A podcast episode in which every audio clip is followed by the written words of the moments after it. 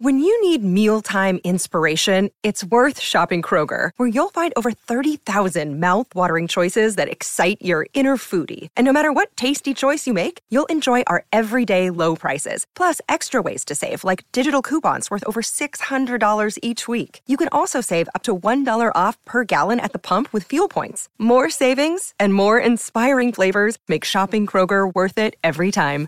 Kroger, fresh for everyone. Fuel restrictions apply. G'day, Mike Hussey here, but you can call me Mr. Supercoach. KFC Supercoach BBL is back and there's 25 grand up for grabs. So what are you waiting for? Play today at supercoach.com.au. T's and C's apply. New South Wales authorisation number TP slash 01005. Want to witness the world's biggest football game? Head to iCanWin.com.au, predict Australia's score with a crystal ball, and it could be you and a friend at the FIFA World Cup Qatar 2022 semi finals, all thanks to McDonald's. Maccas, together and loving it. TNC's apply. Time to talk some international rugby. Uh, it was on, it can't be ignored. Uh, we knew that the All Blacks would take on the USA Eagles, and we knew uh, that it would be a pretty one sided affair, even bearing in mind that the All Blacks had a much more experienced bench, in fact, than they had actually 15 on the park. The Caps outnumbered the bench outnumbered by about 120. A lot of new talent there on show. Uh, that we knew that um, it would be one-sided, but did we really think it would be that one-sided? Well, to talk about us now, uh, talk about now is uh, Karl Te Nana, uh, of course, former New Zealand Sevens great, Sky Sport rugby commentator who was involved in, in calling the game for Sky Sport. Uh, good morning to you, uh, KT. Uh, tough was it a tough game to call? Was it a tough tough one to call because you, are getting those pictures from the host broadcaster? They didn't appear to be that rugby savvy. Some of the people involved there. yeah, morning, Smithy. Yeah, I mean, um, as you know, it's uh, when when you, when you're under the gun from from another host broadcaster who's doing their pictures. There's some random stuff that come up, but um, I think I think you just have to flow with it like the All Blacks did going over there. You know, they were shaking hands and taking pictures and, and doing all the right things and saying all the right things and uh, just to be involved. Uh, it's always a, always a pleasure with the All Blacks, uh, as you know, been there for, for years. You know, so uh, it was cool, cool, cool to be a part of. But yeah, it was a tough call. I mean, like you said, it was. We always knew the result. It was just how much, you know. And um, I, I think, I, I think the, the, the All Blacks. You know, I've seen a lot of comments from about the whole situation with the All Blacks and the score and stuff. But I mean, you got you, the tier one teams have to play the tier two teams at some stage to get them better, you know. And I mean, we thrashed you, the, the Japanese in a World Cup by 120 odd, I think, or 140 odd actually. Um, you know, and now they're making a quarter final of the World Cup, so we have to start somewhere. And good on the All Blacks for doing that. You know, they played Tonga, they played uh, Fiji, and now they've gone away and played the US. So I mean, they're doing their part. Okay, let's uh, let's let's break it down. I mean, uh, for a start, I mean, I, I think uh, I saw a USA player smiling at the haka. Now that doesn't tend to end well, does it? Really? So it, it tends to fire. It does tend to fire the camp up somewhat.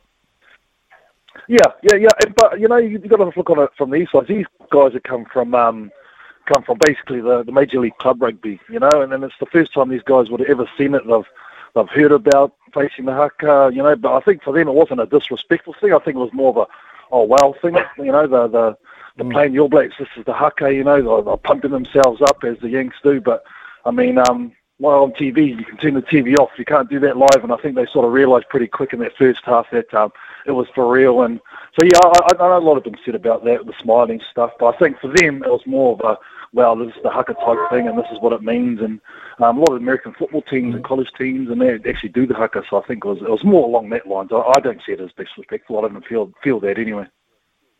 No, okay, fair enough. Let's um let's look at the, the performance that's uh, that most impressed you from uh, an All Black point of view. Let's uh, let's start with the wingers. How, how did you feel? Um, uh, Will Jordan and, and George Bridge went yeah, I mean Will Jordan, he was everywhere, you know, and and yeah, you know their hundredth game against the Springboks, they they didn't play well, the the two winners, you know, so um, I think this was a kickback performance for them and um, one that they really got their confidence up. But just just with Will Jordan, his um, his ability and timing into the line is just unreal, and I think that's the thing uh, that sets him apart from anywhere else, uh, any other winger in New Zealand at the moment. Is his timing into the line. I mean, that, I think that last try that he got, I mean, that was just unreal. That was Christian Cullen like, you know, and I don't like saying that because I know how good Cully is. And Um, mm. You know, but that, that, that's sort of what he reminds me of. He's just so smooth across the deck, and uh, I think I thought he was he was a one yesterday. So if we were starting, um, say we are starting against Ireland or perhaps France tomorrow, what would your back three look like then, Carl, on, on what you've seen so far on this tour? Yeah, I, I think D Mac, he like that game suited him because it was loose, but I still think Jordie Barrett, um, I think he's our starting 15, I think, at the moment, just with um, the Irish game plan, you know, I think will be obviously a bit more polished. So I, I think he's he's the number one 15. I, I, I still like uh, Sevu Reece. I like the competitive nature of him, so I'd, I'd have him on one side. Or even, well, actually, it depends what you do in the centres, right? I suppose, because I, I actually think Rieko's a natural natural left left wing. Then I'd have um, I'd have Will Jordan on one side. So for me, I'd have Rieko, Will Jordan, and um, and and, and um, Barrett at the, in the 15. Quinn uh, very impressive in the midfield. Oh, he was he was massive. Oh, I think he's made a real headache um, for the next game. I, I just like the way he was. Um, he, he was just getting getting that gain line, you know. And we know as an All Black backline, that's probably what released the back three was him um, hitting those up, uh, they, they, that, that ball up. He was on those eggs. He was the first guy receiving that pill and, and getting right over the advantage line. So I, I think um, him going forward is going to be um, he's, he's, he's going to be a he's going to be our 12, I think, um, and and, not uh, near distant future. So I wouldn't be surprised if he starts one of these big games. Okay, let's inch forward to the number nine jersey. Uh, where do you think the pecking order is now? Bearing in mind, of course, Aaron Smith is not available until uh, next year. Uh, how do you see the pecking order there as we head to the serious stuff? Yeah, Finlay Christie, man, I, his defensive work. I know he, he's so quick to the ball, and um, he had a free run with the at the breakdown it was so clean. But his defensive work, he made a couple of really massive stops there. So I, I think he's um, another guy uh, that really put his hand up to, to get in that um, that second halfback position. You know, TJ come on. Um, you know, he's a different player, but he, he made a couple of um, funny passes and, and, and inaccurate passes. Um, which uh, I think um, you know Finlay didn't, you know, and, and, under pressure. So I just like the way he reads the game, very much like Aaron Smith. But um, just his defensive work, I, I, think he's just so strong around that breakdown for for you. Such a small dude, he's, he's quite unassuming, but he's like George Gregan. He's got that natural power, just Finlay. So I think he's um, he's pushing Brad Whittle for that second spot. Um, forwards, I just touched on the forwards briefly. Uh, the loose, uh, I think one of the one of the unanswered questions really is our top loose forward trio at the moment. But a game time for mm. uh, Sam Cane, Dane Coles getting back into the mix as well, of course, which was uh, the pluses. Sam Whitelock back on duty and leading the side. But uh, the loose forward area, uh, Luke Jacobson, pretty impressive at number six. And um, I, guess uh, if there was any thought that Akira Ioane had the position sewn up, uh, the likes of Blackadder and Jacobson are certainly really stepping forward. Yeah, yeah, and and and I think with Jacobson, we've seen the support plays just unreal, and he's he's adaptable. We've seen him at eight, and now we've seen him at six, and he's looked comfortable in both. Um, and also Blackadder, you know, he's that grunty number six, old school, that um, physical and smashes smashes blokes, you know. So I mean, Jacobson, the game once again, the game the game sort of suited him, being able to, to, to get out wide but still do his yard. So, I mean, against a big pack, I think you go with Blackadder because he's just he's just tight. He's like a Jerome Kaino and and uh, JC, uh, Jerry Collins, where he can just um, have that physical presence. You know, not that Jacobson doesn't, but I think um, Blackadder just brings that little bit extra starch, which you would need up in Europe. You know, so it's. Um, but yeah, Jacobson again is, causing a, a, number of headaches, I'm sure, uh, going forward. Um, with, his utility sort of tag he can he can do in that loose forwards. I'm I'm a little bit worried. I, I got to say. I mean, you know, you, you mentioned before, and you made a good point that we did beat uh, Japan by a very, very big margin uh, uh, all those years back. And then, of course, they've turned around and they've done relatively well at World Cups, knocking over South Africa, in fact. Uh, but I worry about this from the United States point of view because it's been a long time in the mix, this, for me, uh, and it doesn't appear as if they've closed a gap. Uh, if anything, it might have lengthened. So there, there, must be some pressure on the likes of Gary Gold, the head coach, and the way they look at things. Um, and, and you know, just uh, are they doing going about it the right way, Carl? Yeah, well, a lot of their players, all the, all their overseas players, couldn't play. That's why they had all those major league rugby guys. Um, he actually didn't start a number of um, his top guys either. So these young, he sort of chucked these those young blokes uh, to the wolves to a degree, Gary Gold. So I think you know they they they they use it as a promotion for the game, obviously, but then also, I think they use All Blacks uh, to announce their ambitions to hold a World Cup.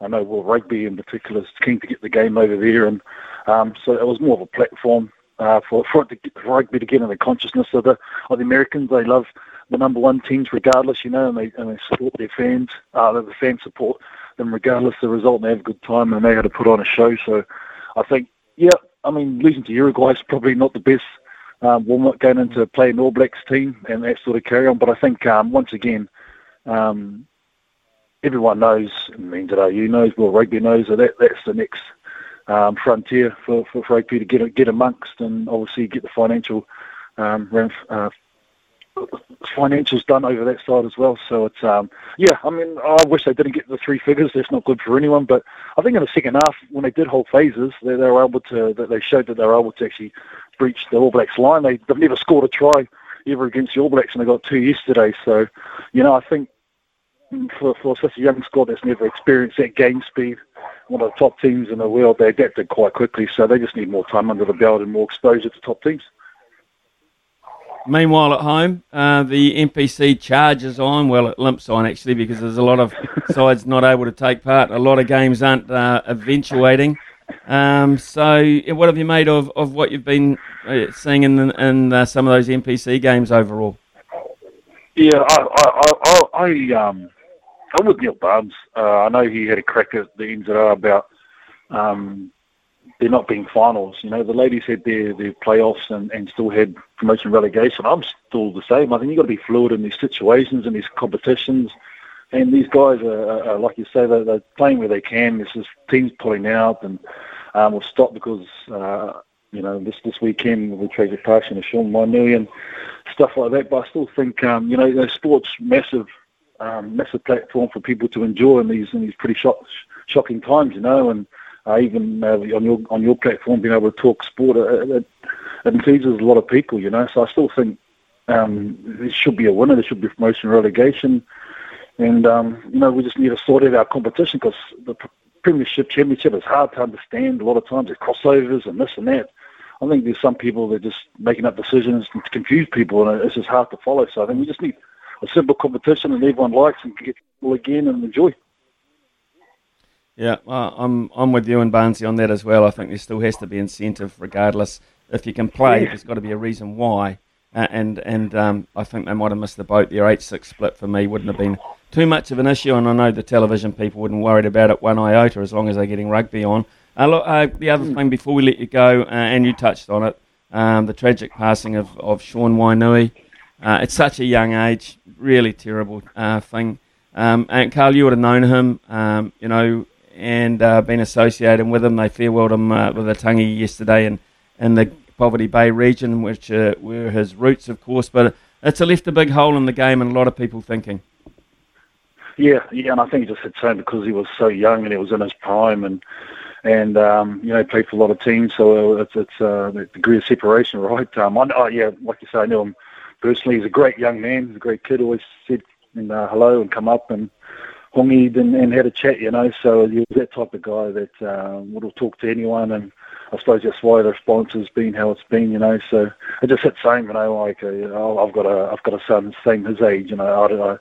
Uh, you know, if he'd pass, um, you know, it, it, would hurt real hard. So it's um, it's just one of those things, you know, that's always hard. And, and the rugby community, I suppose, Smithy, as you know, is, is, is close. And in these situations, they got together and supported each other. Um, you know, which is which is always a, a cool thing in such a sad time.